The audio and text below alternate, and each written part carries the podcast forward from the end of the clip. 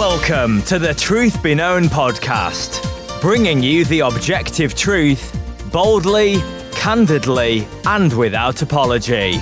Welcome to this week's episode.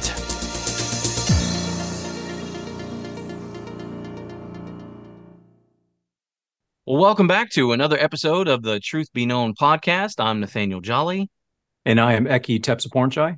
Well, it's good to be back uh, another week. Um, this week, we have a really special guest, and this is going to be a fantastic episode. In fact, I would just say at the beginning if you're standing up, you should probably sit down for this one. It's going to be that good. Um, we, we have with us Erin Coates. Erin, it's really nice to have you joining us today. Thank you for having me. I'm excited to be here. Well, not only is Erin joining us, but she's going to join us in talking about theology. Can you believe that? We, we have a woman that's going to talk about theology. Isn't that great? We should have someone in the background that goes dun dun dun. But we just did. Uh, yeah, it, it's going to be a good podcast. Um, it, it, in in all seriousness, th- this is an issue that I think we we need to take seriously. We kind of need to address because I think there's a lot of confusion around what the biblical mandate is um, when it comes to women teaching in the church, teaching doctrine, teaching theology. And I think on the surface, these are actually good questions, right? I think for a lot of people, the question uh, is coming from a place of, well, I, I love God's word and I want us to, I want to see us follow God's word. And so, what does God have to say in this particular area?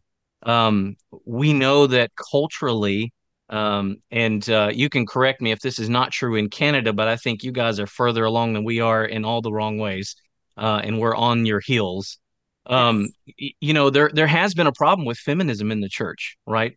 The the church has been inundated um, with just blatant disregard for scripture, uh, with so-called women pastors, um, and and so there has been the need to put the brakes on and say, wait a minute um, the the the eldership, the pastorate is for qualified men only, and that's by God's good design.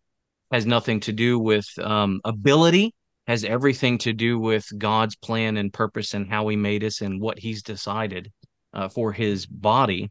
Um, and so, but the problem is, and we know this all throughout church history, when there's a major issue in the church, uh, the pendulum tends to swing to the far other side. And so we sort of miss the narrow path and we go from one ditch to another. And I think we're starting to deal with that, where there's some question about um, can women teach anything in the church? I mean, uh, can can you even read a book without your husband's permission? I don't know. I mean, we'll answer these questions maybe. Um, but doctrinally, what does Scripture say? And of course, we're going to go to uh, Titus, right? Titus two, and that'll kind of set us up. A- any initial thoughts from you, Ekkie, before we release Erin onto the world? Yeah, I mean, talk about the pendulum. This is uh, again that the saying always comes to mind: "Semper reformanda," always be reforming. So whether the pendulum is swinging to one side or the other, we always want to come back to Scripture. And uh, for uh, you know, kind of this uh, cultural movement that's happening, that's uh, that's attacking when and where women should be teaching theology, I think Titus 2 is going to be the perfect passage because they would say that Titus 2 is restrictive, that this is this defines the only areas that women should be teaching other women theology. Yeah, and you know, interestingly enough, I would agree. The problem is there's a lot of misinterpretation on what that restriction is, and I think it's because people aren't looking closely and really contemplating the text and sometimes we just aren't thinking very well um, uh, about about right application from from the text. Let, let, let me just read this text for us, and and we'll we'll get into it. Um, so Titus two, I mean, we all know it. It says, "But as for you, speak the things which are proper for sound doctrine." This is, of course, uh, Paul speaking. Older men are to be temperate, dignified, sensible, sound in faith, in love, and perseverance.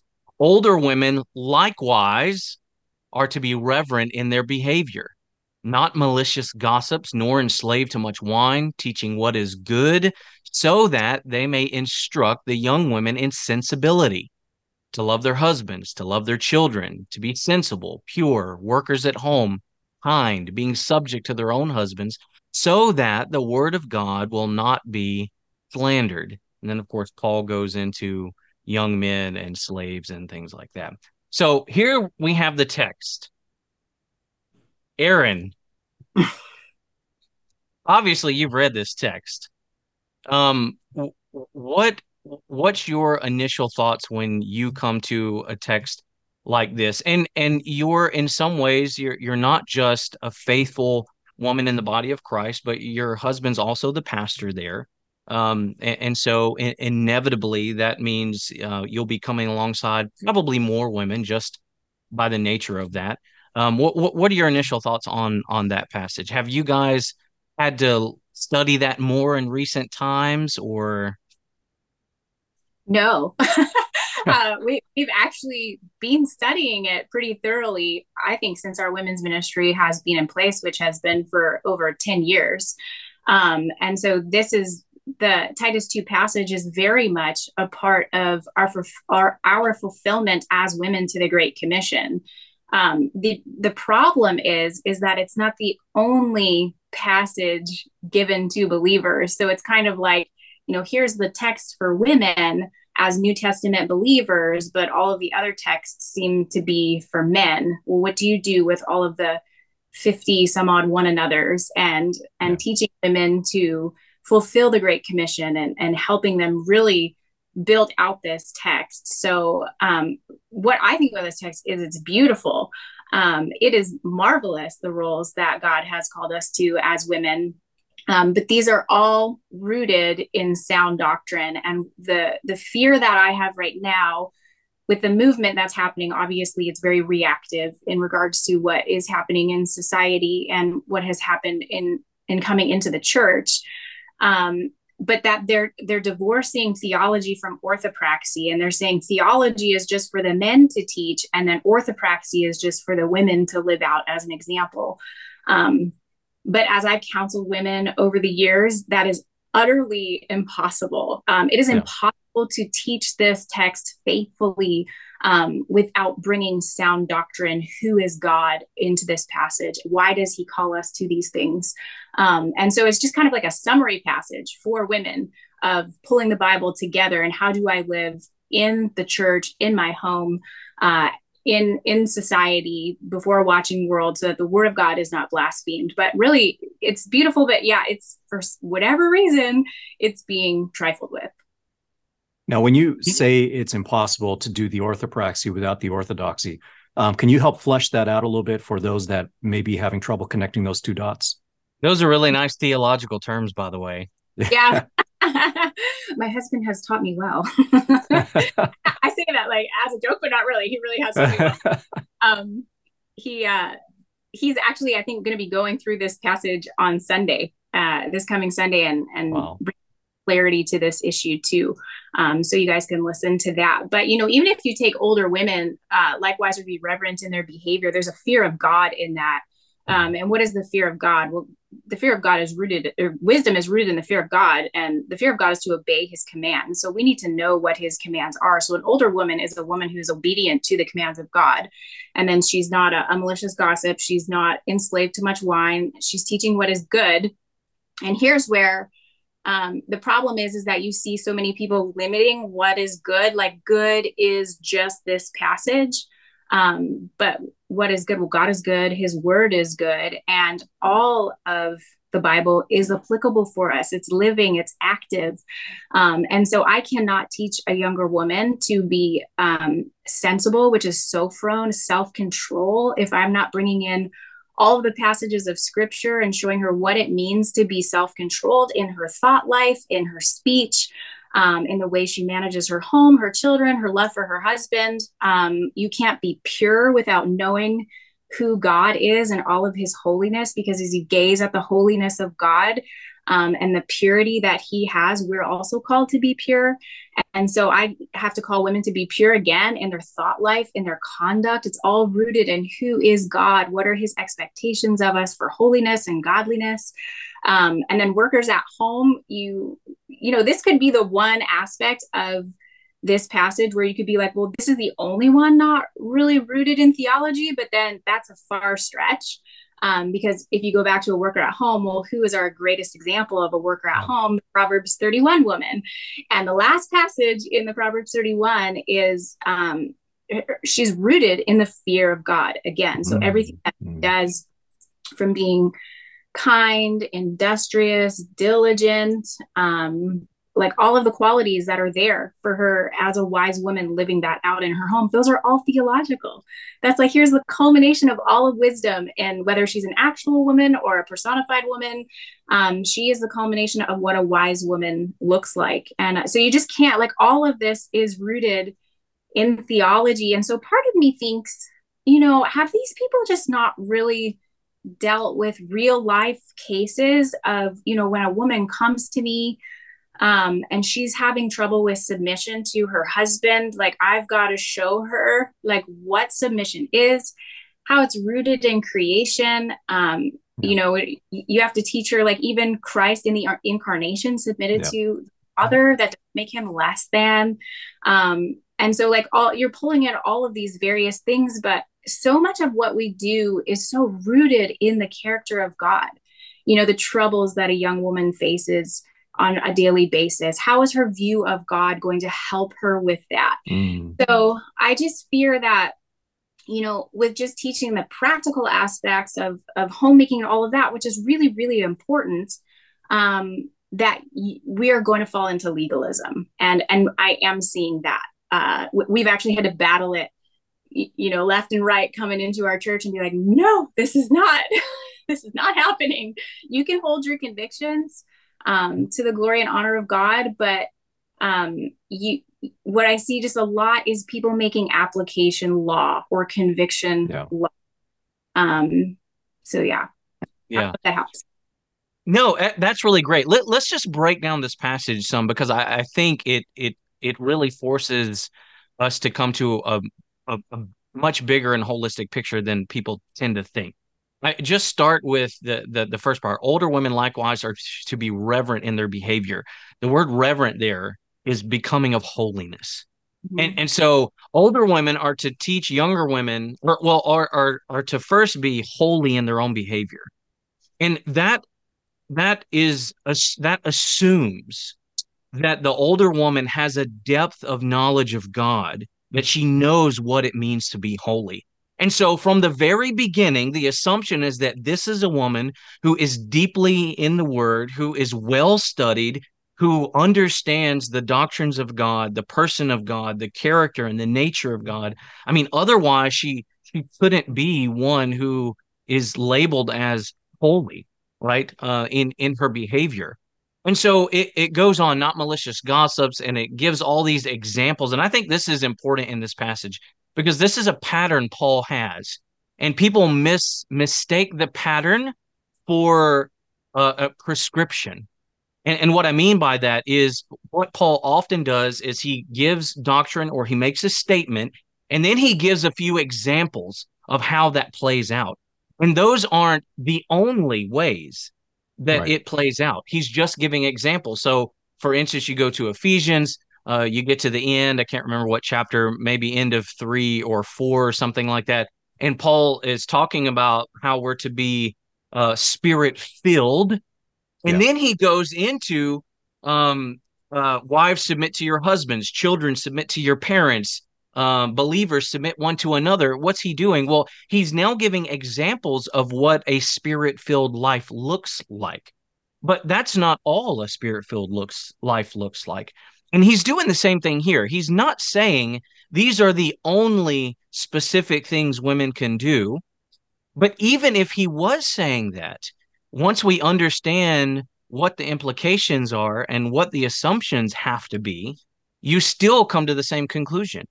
If women are going to disciple other women, because all believers, and I think people need to hear this, and especially, you know, ladies who are listening to this particular podcast who have started to kind of feel like, well, I need to pull back on study, I need to pull back on theology. Look, it, the individual command is to love the Lord, love love God with all your heart, all your mind, all your strength, all your soul. If you're going to do that, you've got to be in the word of God. You've got to be studying the word of God. You're supposed to be holy in behavior, so you need to know these things. And then if you're going to disciple others, you know, like there's something in scripture about making disciples, you know, uh, of people.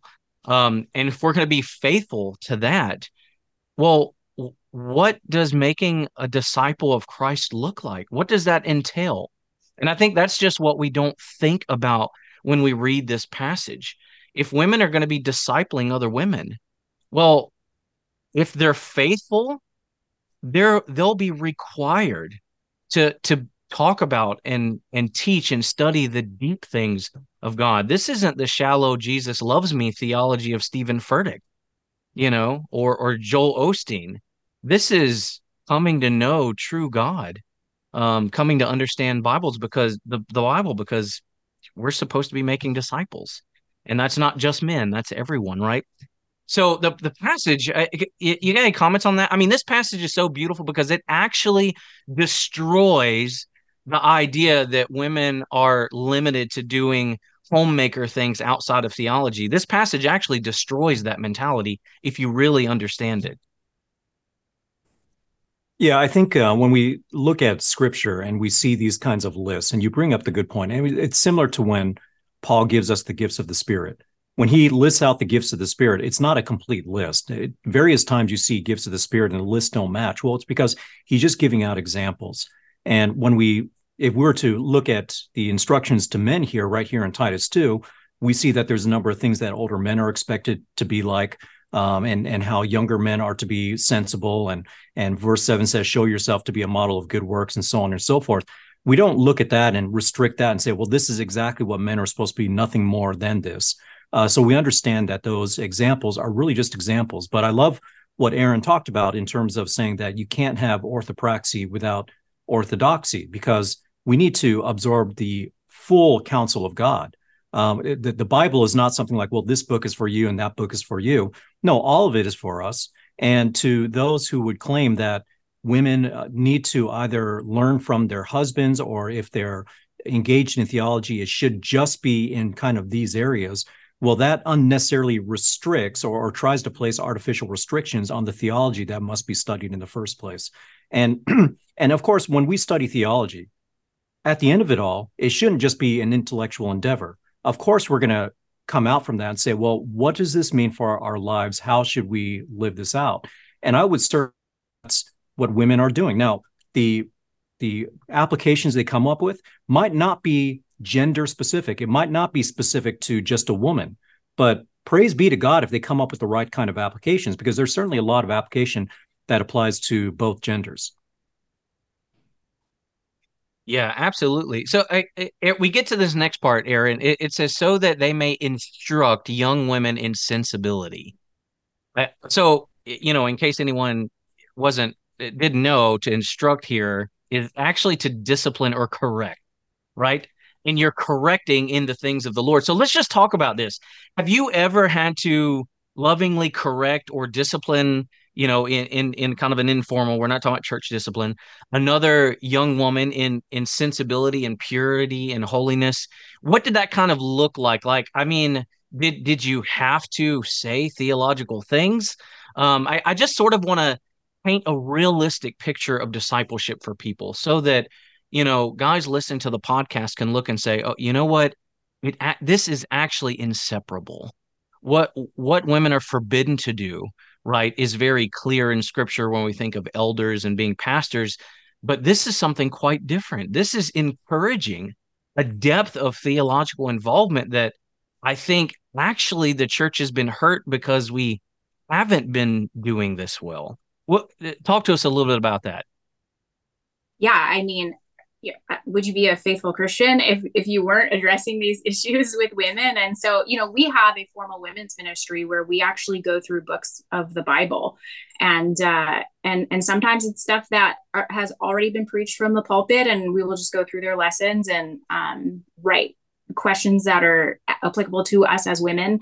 Um, and then there's times where there's more one-on-one counseling discipleship happening. Um, my husband always says that he does not know where Grace Life would be without our women's ministry because it's so proactive um, and that we are discipling women. And so they're not getting to a place where they're where they're in crisis counseling or there's problems in their marriage because it's mm. like we're mm. digging their well for them um, but there have been times where you absolutely have to address this passage with women and figure out you know what are they really struggling with and everything always comes back to a bad theology or b a wrong view of god um, and that would give you a wrong view of yourself and so as a disciple as somebody who's involved in discipleship my job is to get into that woman's heart and help her to see her sin. Where is she sinning? Because sometimes you think it's obvious like like the fruit is obvious mm-hmm. um, but we need to actually deal with the root of that. And and so you have to be a skilled surgeon to figure out okay why is this woman having trouble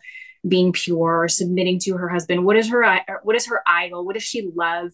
Um, so there's so many things that are happening that you know a good discipleship leader is going to have as much of able to hand it to that young woman and take her through the passages that are going to help her pinpoint what is my sin issue? How do i put off this sin? What is my thinking? How do i put on right thinking? Um, and so there's so much involved in that but you have to use theology. You have to use things like the attributes of god. Um, mm-hmm even just in simple things you know when you're struggling as a young mom and you have sleepless nights and you know as octavius winslow says that that experiential um, presence of the lord has been taken from you the sensible presence of the lord that's what he says. Um, how is the immutability of god how does that come to weight on your life? Why is the fact that god is unchanging in those moments going to be so important to a young mom as she is just dying in the throes of motherhood with young kids and um, why is his sovereignty important? And so that's all you know everything comes back to who is god. And my job under the the direction of our, our leadership of course um, is to help them figure out wh- where is their thinking gone wrong? Where is their theology awry because the reason why you you're struggling is because there's something wrong fundamentally with the way that you're thinking about scripture or thinking about the lord now, now you, that's you a really good point. Yeah, go ahead, Ekkie. Oh, you mentioned something very important under the direction of leadership. Um, mm-hmm. Where does the leadership of of your husband and the elders of the church come in in into women's ministry? Because obviously they're not there with you in the Bible studies and whatnot. Where does that fit in? Yeah. Um, so I always say that if you have a women's ministry that is running separately from your church, you're in sin. Like you should not have just the separate church, this separate entity um, uh, working a ministry that's totally and completely not under the oversight of your elders. They're given charge over your soul. They're given charge of, of especially the women in the, well, not especially, but the women in the church. Um, and so everything that we do is so connected to our elders. And praise the Lord, um, I'm our women's ministry director, but James is the elder over the women's ministry. And so we work really closely with everything, what I'm teaching, um, our lessons that we're writing, the questions that we're asking, we're always dialoguing. And for him, it's really helpful for them to have a good pulse on what are our women struggling with, how how do we go in and help mm. them um, as issues kind of surface, and um, so it's hugely helpful for them. So uh, with the surge of people in our church, um, they haven't really had like a really good teaching of um, male headship and elders and stuff like that. And a lot of people are new uh, to the faith or they just haven't been under good teaching. And so I thought, okay, this year it's really, really important that we, we have a fellowship once a month where we have a larger teaching time or we highlight missionaries or we have a morning of prayer. We, we pray for our government, our leaders, our families, all of it. Um, so we do different things. And I thought, okay, for this one event that we have once a month, let's bring in the elders for them to teach us the disciplines of life um, and, and biblical womanhood and godliness, just to show them, just to show our women that our elders are involved in the shepherding. This is like, we're here to mediate the presence of our elders uh, in the life of our women and so we we have been hugely connected to our leadership and just helping them um, know what's happening in the heart of our women. Where are they at? Are they fulfilling this passage? How are they doing? Um, because there's going to be things that women deal with that you know only women should really deal with. Um, it's not appropriate for a man to deal with. So this just helps them have a good pulse on a really a large portion of the women in our church. That's wonderful. I mean, that is that that's really great because that actually does address, I think, one of the legitimate failures that that we see sometimes in women's ministries in the church, where they kind of effectively the the women leaders are kind of the pastors by function, right? E- even in like reformed-ish camps. Um, and, and so I, I that's such a beautiful picture of I think how it's done well and rightly. Um, but you just can't go beyond that, right? And so the way you guys uh, are are set up, you everyone can see that the elders are shepherding everyone in the church. They're shepherding the men and the women. Um, and that doesn't mean that the pastors, the elders have to teach every, you know, lesson uh, of the women's Bible study. It doesn't mean that, but it does mean just like you guys have set up, they they have oversight. They know what's being taught. They're engaging with with you know with the women like they would with the guys in terms of you know where they're at in their spiritual walk. Um yeah i, I want to eh, so thank you for that. I think that's very helpful for people. I want to jump back to uh, a term that you used when we were talking about women submitting to their husbands because this is one of the things in titus 2 right? Teaching young women to love their husbands. You go back to Ephesians, and I love this. Uh, this is one uh, to your point. You can't just stick with Titus. You, you have to have the whole counsel of God. Um, 522 Wives, be subject to your own husbands as to the Lord. And so, if you're going to teach a woman who's struggling with submission, um, you mentioned the term immutability, for instance. Well, now for for you to know that and for you to teach that, you, you, have to know the communicable and incommunicable traits of God. Yes. I mean, this is real theological study. And and I do want to bring out some of these more academic terms, not not to try to impress anybody. I, the point I want to make is that these are are are things that require deep study. They're not surface level, um, you, you know, doctrinal kind of things. They're they're the deeper things. And so you come to Titus, and this is, I think, just assumed in the passage. Because if you're going to teach a woman how to love her husband well, and she's struggling with that, or maybe she's not, um, well, what does it mean to to to love your husband, to submit your husband? Well, first and foremost, uh, there has to be a motivation, and we find the motivation in Ephesians. The motivation is you're doing it out of submission to God first. And so you actually bypass the human element to start with. And you have to go straight to doctrines of God. What does it mean to submit to God? Um, what what is his character? What is why is his unchangeableness, his immutability matter in the relationship? Um, yeah, I mean, just such an incredible and and beautiful picture. I mean, this is why I love it when I hear Titus quoted. Um, and I don't love it when it's misquoted and it's abused a lot but I look at some of those things and I just and I just think, man, if if guys really sat down and looked at at those passages and asked the question, because the the the grammar matters, the words that God used in those passages matter, and we just contemplated what it means to teach holiness. What does it mean to teach reverence? What does it mean to teach uh, a, a wife godliness? Um, I think we would be forced to come to very different conclusions than what a lot of folks are coming to. Let, us talk about marriage, Erin. Let's just get real practical, uh, brass tacks here. You, you can make up an example that's you know kind of similar. You've been in ministry for a while, so um, you, you walk us through maybe a scenario um, where you've had to get into just real meaningful um, deep biblical stuff. However, you want to do that, I, I want to give folks an example of just how this looks in in real life as we've been doing. Yeah. Um, so you want an example of marriage and uh, that what that would look like in regards to like submission and kindness and um, yeah. serving your husband. Oh man, that that's like how much time we have. I mean, I, I really only have the example of my own marriage. Um, you know, J- James and I, I, I, first of all, I love my, I love marriage. I think James is great. Um, but I, um, really had trouble with submission when we were first married because of my life before coming to Christ. I just didn't, I didn't know anything. Um, and so I thought, you know, when I married him, I was like, what, what have I done? Like this guy's always in my space. And he looks back on those years and he thinks they're wonderful.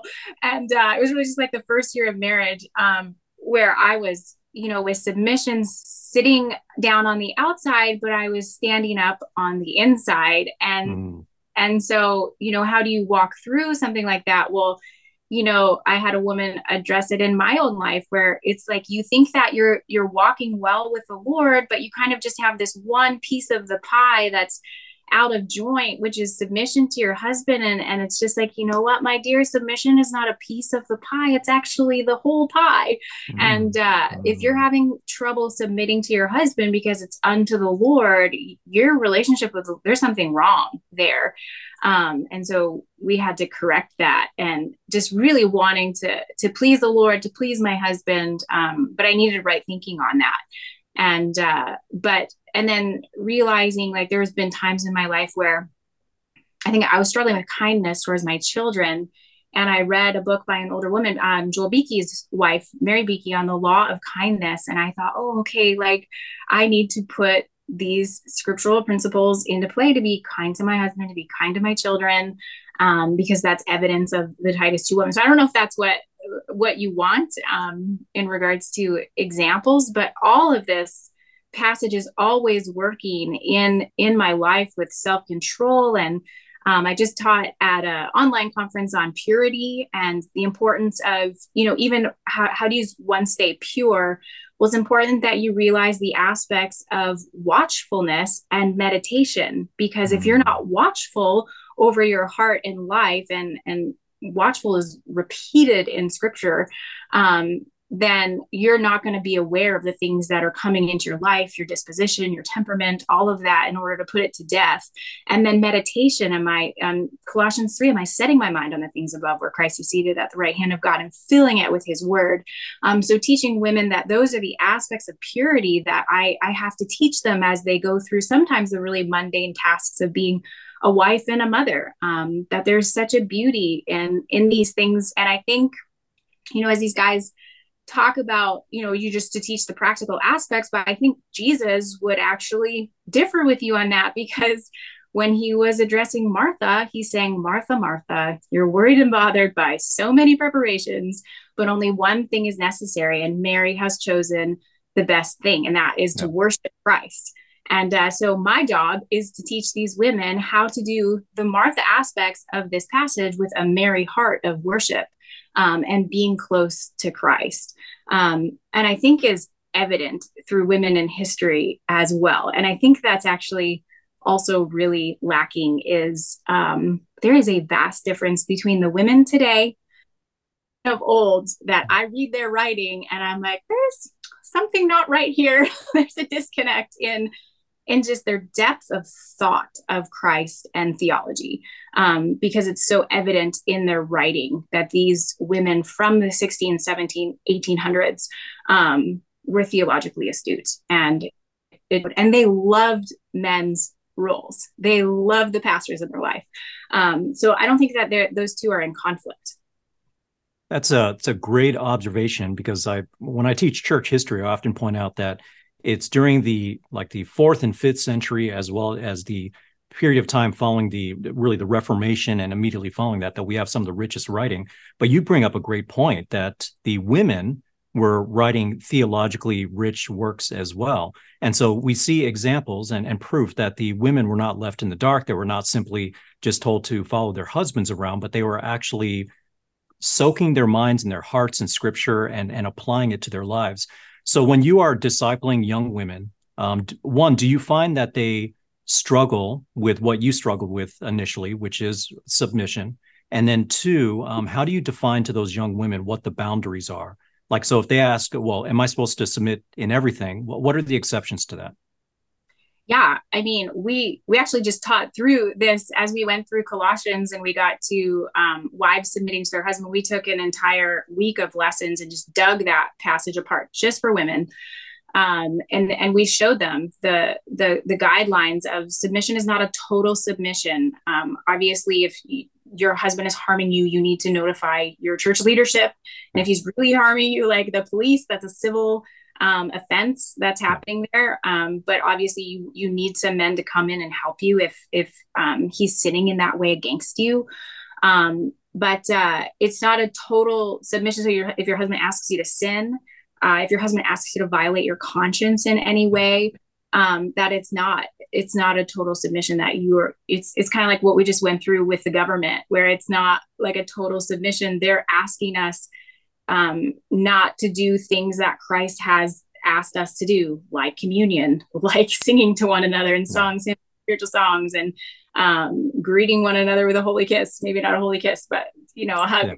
Yeah. um, so they're asking us to do things not gather not worship christ like that. We just cannot do that. You do not have the authority um, to do that. So um, you know our church is a really sound church and some of the stuff that the younger women are wrestling with today is it's different in the way that it is um, coming out of them, but it's all the same heart issues.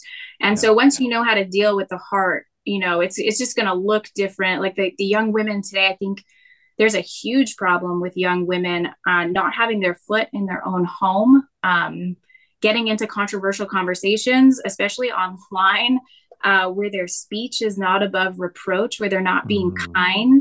Um, and and even pure in the in the way that they're saying things. Like I see some young women um, and even older women speaking to pastors online and i think oh my heart like this is just this is so evident to me that there is a lack of holiness which is again rooted in your theology um, is that the heart is going to always express itself and it's expressing itself really in a lack of godliness especially a young amongst the young women online. Um, now i don't have access to them. They're not under my care but i can minister to the young women in our church and um, you know give them caveats or question that how you know your conduct online. Um, yeah stuff like that. So yeah addressing young women um, it's all the same heart issues we're going to deal with. That's why these passages are so helpful. Now, you, you mentioned um, a book by Mary Beeke, and you've read from some of the women of the past, uh, the 16th, 17th, uh, 17th centuries. Um, are there times where a book study that's not written by a woman or that is not directly towards a female audience? And and if so, can you think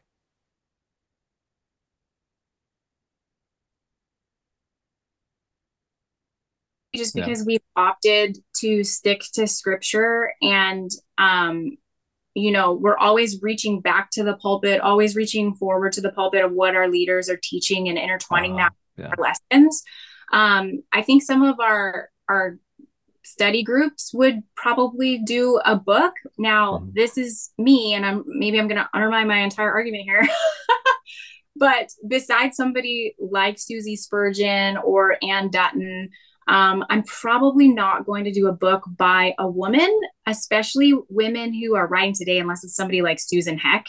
Um, yeah. you, they just don't. They're too fluffy. Um, they're they're just. I don't know. It's not.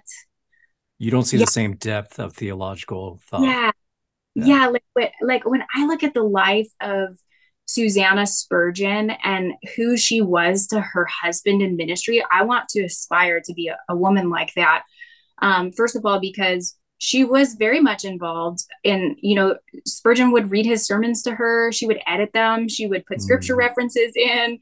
Um, but also when he was facing his really difficult valleys of depression, it was Susie who would read scripture to him and comfort him and bring him out of seasons. Like she was a true helper.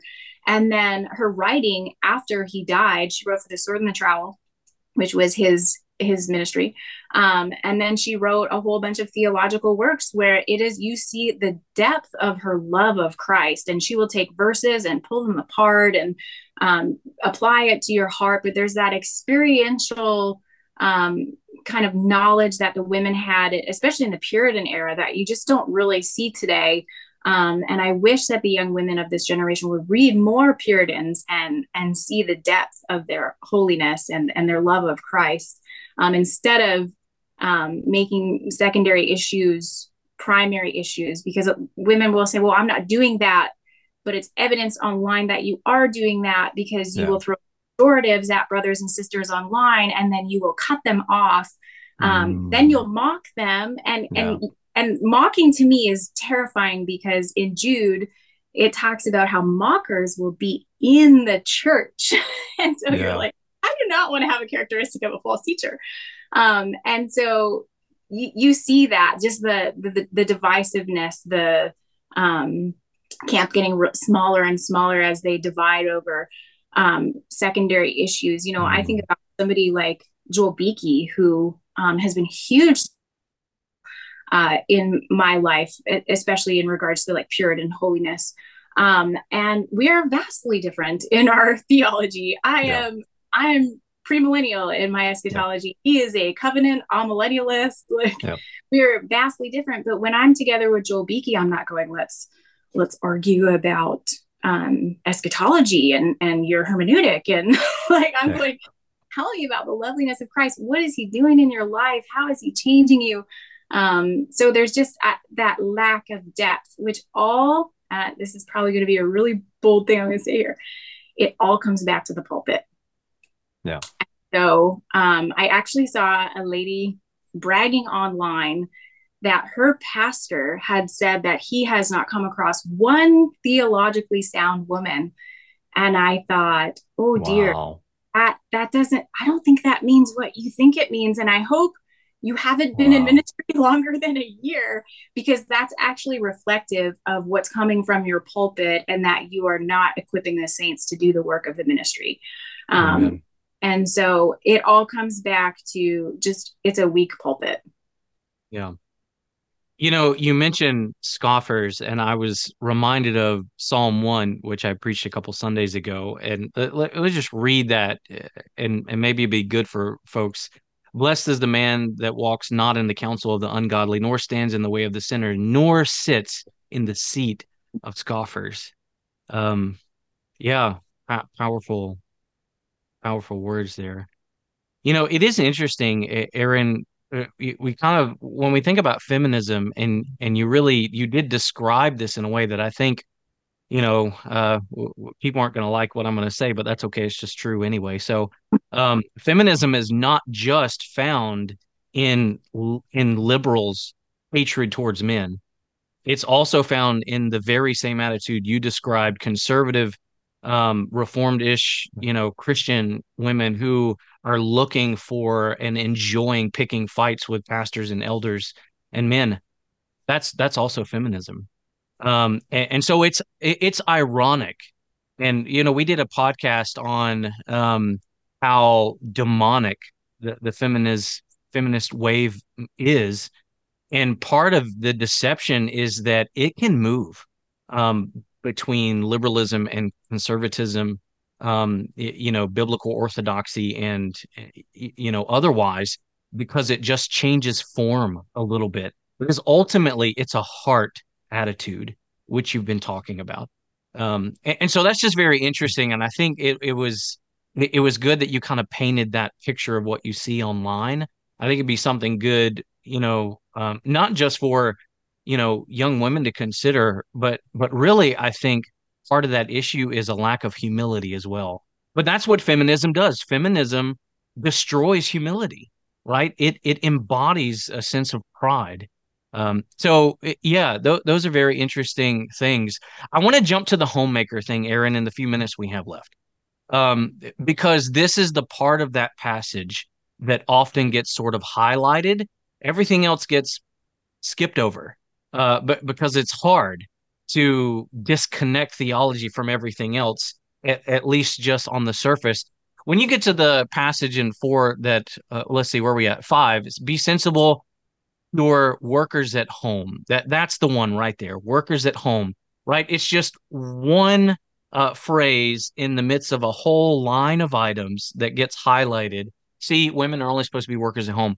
Well, that's very interesting because the, the word there does not mean working at home only. It it it means domestically inclined. Um, and, and again, it, that matters because it just means that your heart and your mind is concerned about what's happening at home. And then you say, okay, well, what does that look like? Well, do we have any other examples in scripture of what a woman who's domestically inclined looks like? And of course, you brought it up earlier, right? The Proverbs woman. And and you go through that and you have to be just utterly dishonest um to read through that well and decide to say women can only work at home and not do anything else and not do theology. Because the Proverbs 31 woman is all over the place. She's doing business. She's making things. She's, but it has a context. Proverbs 31, the whole context is everything she's doing is ultimately to benefit whom? Her family. But she's doing things in the marketplace and, you know, getting spices. And uh, John MacArthur has some really great sermons, uh, just kind of elaborating on what that looks like, right? I mean, she's taking her time to go and trade with tradesmen to bring spices that wasn't overly common. Um, and and the reason she would have done that is because she wants her home to be filled with good things and new things and unique things. She wants her family and the servants to enjoy the food I mean, just all of those little details, and ultimately, the the the heart behind all that is her love for God. So when you when when you have young women come to you and say, "Well, this passage basically just says I have to be a worker at home," just walk us through some of the things um, you, you would point her to biblically. Again, just as another example of how you you can't separate theology from a single thing in this passage. Uh, but let's use this one uh, a, a woman's just gotten married and she says, Erin, I've been listening to these guys online and they're telling me that uh, uh I just need to be a homemaker.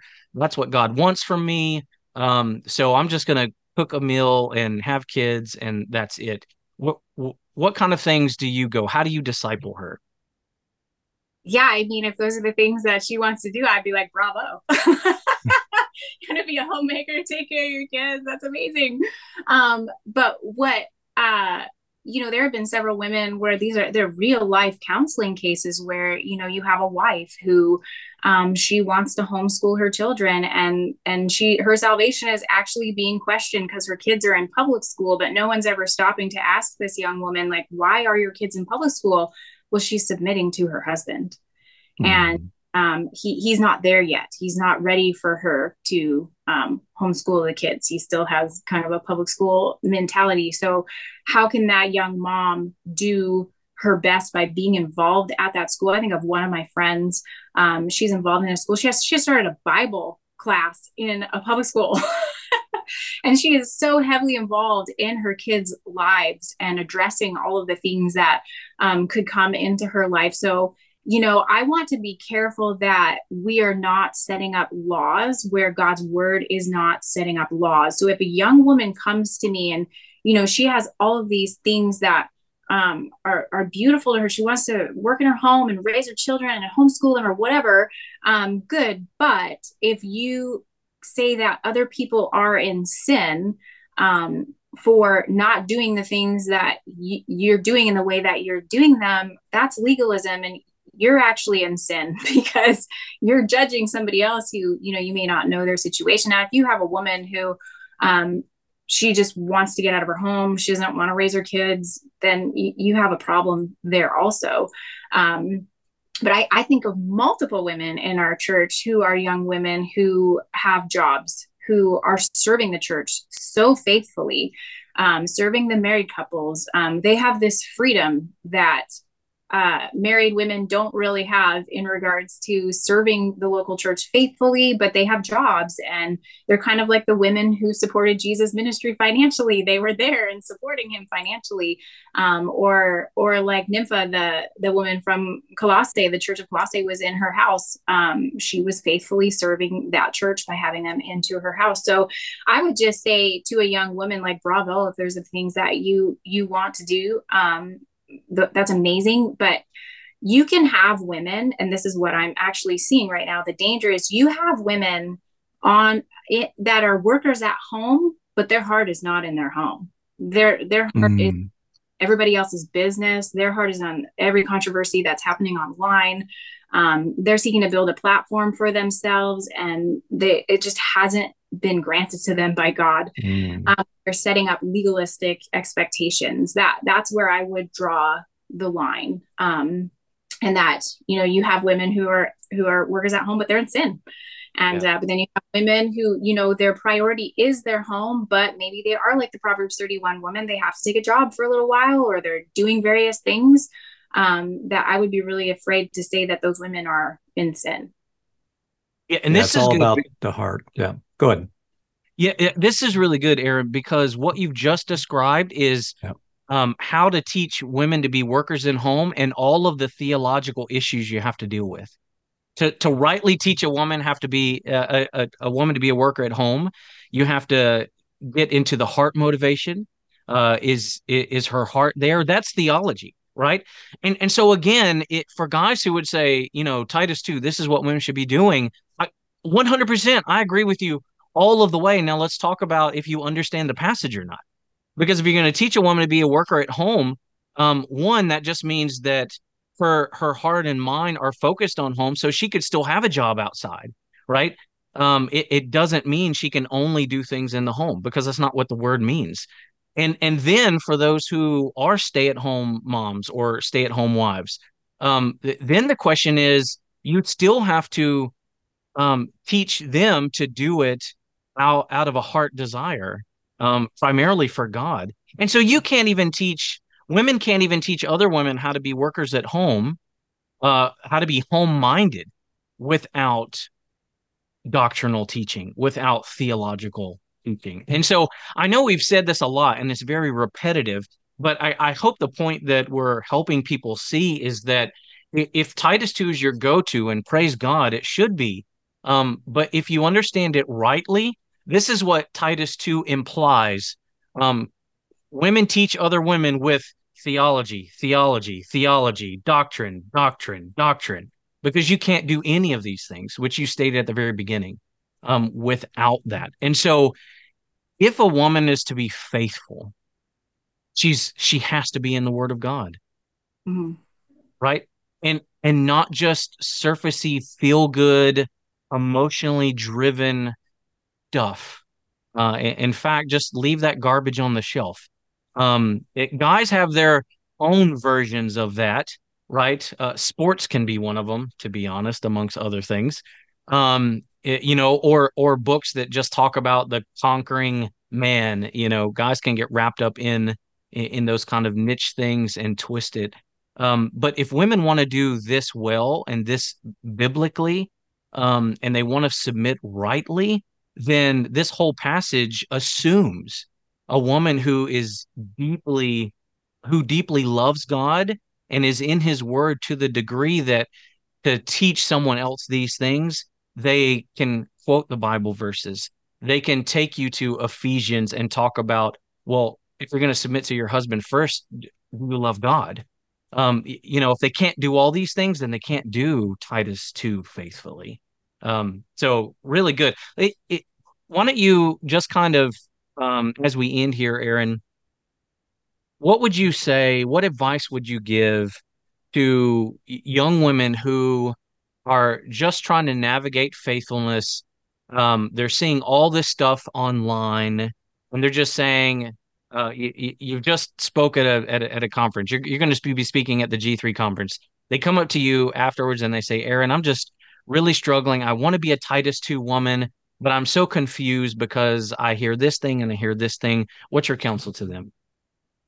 Yeah, I would say um, you need to just learn how to walk, walk with the Lord, enjoy Him, know His word, seek to know it front to back, back to front, um, and that spend your time worshiping Him, learning about Him, and find a godly older woman. Hopefully, you're already in a that is expositing a word if for whatever reason your husband is not there um, that you, you just can't be in a church where the word is being exposited or maybe there's not one near you. There are tons of faithful expository ministries online that you can be supplementing um, with that. But grab a hold of a titus 2 woman that's going to walk you through all of these things. But um, be a Mary that, you know, the one thing necessary is happening, and the Lord will be so faithful to sanctify you, um, to carry out your duties in the home. Sit down with your husband, ask him, what does he like? What does he not like? How does he want the home to function and run? And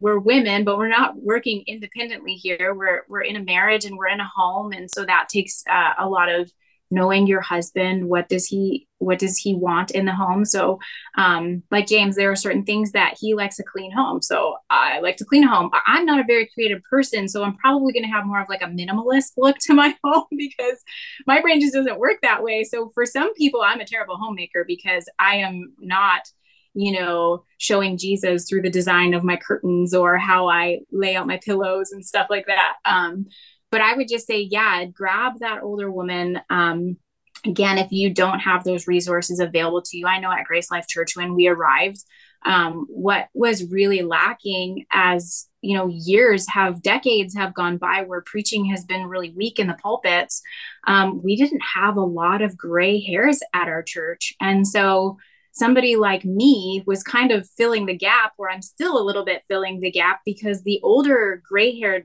people at our church have so much life wisdom to offer, but they've just been saved.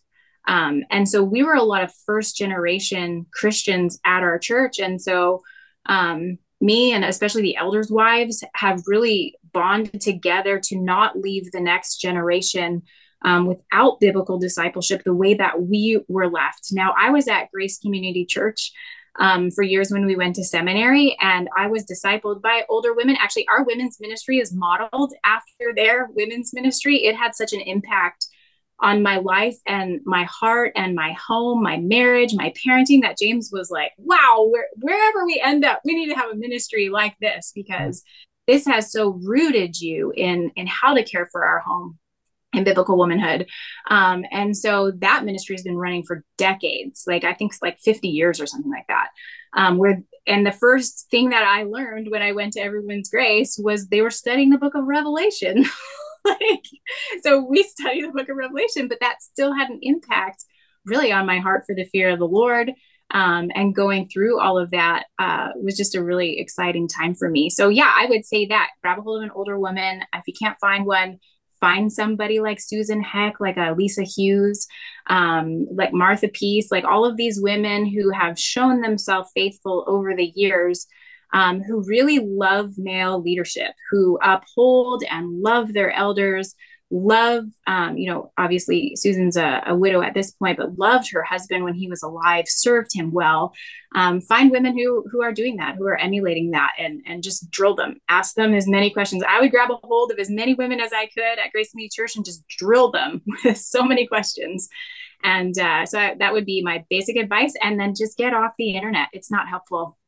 If you're you know there was one woman a friend of mine who had said she had a woman come to her going can i can I even teach my kids theology? Like that's how mm. confusing wow. Wow. how much men are upsetting households that a woman is questioning whether it's even biblical for her like as a young christian like i imagine she doesn't have first timothy in her mind where you know there's lois and eunice and um where where she's using that passage to combat the error no you can teach your children and with a woman like me I don't have daughters, so I'm not teaching homemaking. I like, and I need to know how to teach my boys theology. We're raising theologians, and although James is the head of the home and takes the brunt of that, I'm still teaching them every day, uh, and I still have to answer all of their questions. So I need to know things to teach them.